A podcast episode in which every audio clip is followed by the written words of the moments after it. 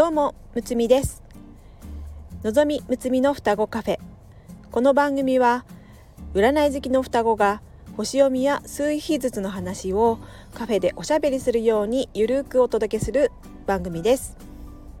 今日はむつみがおしゃべりしていきます。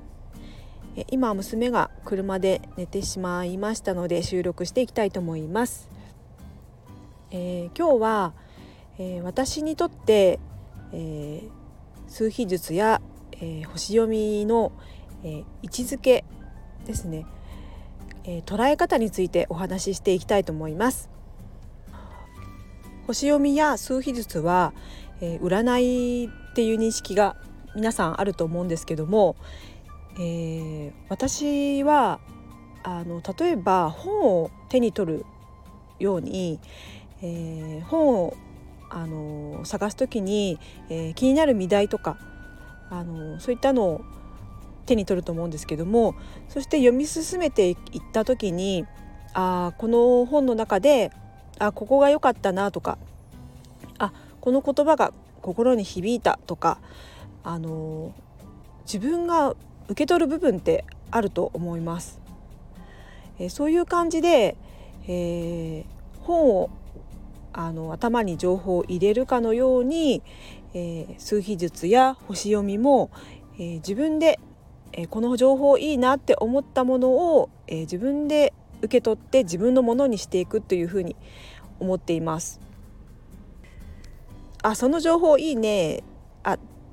じゃあもうデータそのデータゲットって感じですね。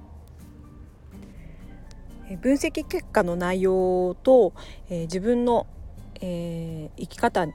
をあの照らし合わせてみた時になんかこれが気になるっていうのが出てくると思うんですね。でそこを、えー、ヒントに、えー、していただければと思っております。情報を聞いて、えー、その情報をえ自分のためにするのか、えー、まあ、自分には必要ない情報だなっていう、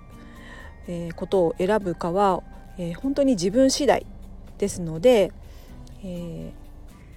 占いの結果によって、え後押しされたっていう場合は、えその方が自ら、え自分でものにしてためにし自分のために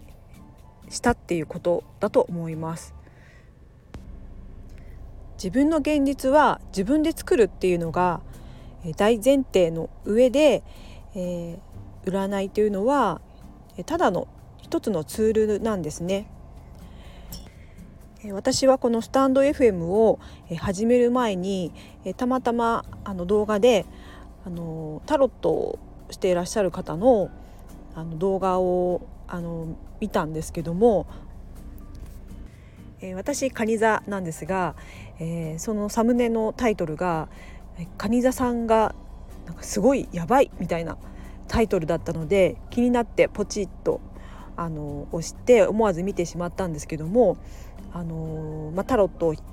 カードを何枚か引いてあのその方が分析してらっしゃったんですけども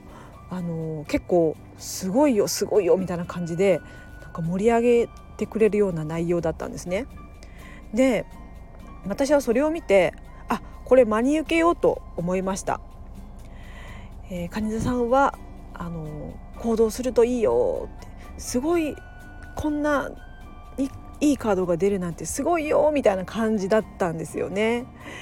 はい、でそれの言葉を私はあの真に受けましてあの勘違いでもいいかなと思います。あの大いなる勘違いをしていただいてでそれによって行動した結果あのもし自分の現実があの自分の思うあの通りにできたならばそれはそれで OK かなと思います。占いを当たってるですとか当たってないっていう感じで使うのは非常にもったいないなと思いますので、えー、もしそういうふうに捉えている方がいらっしゃいましたら遊び感覚で、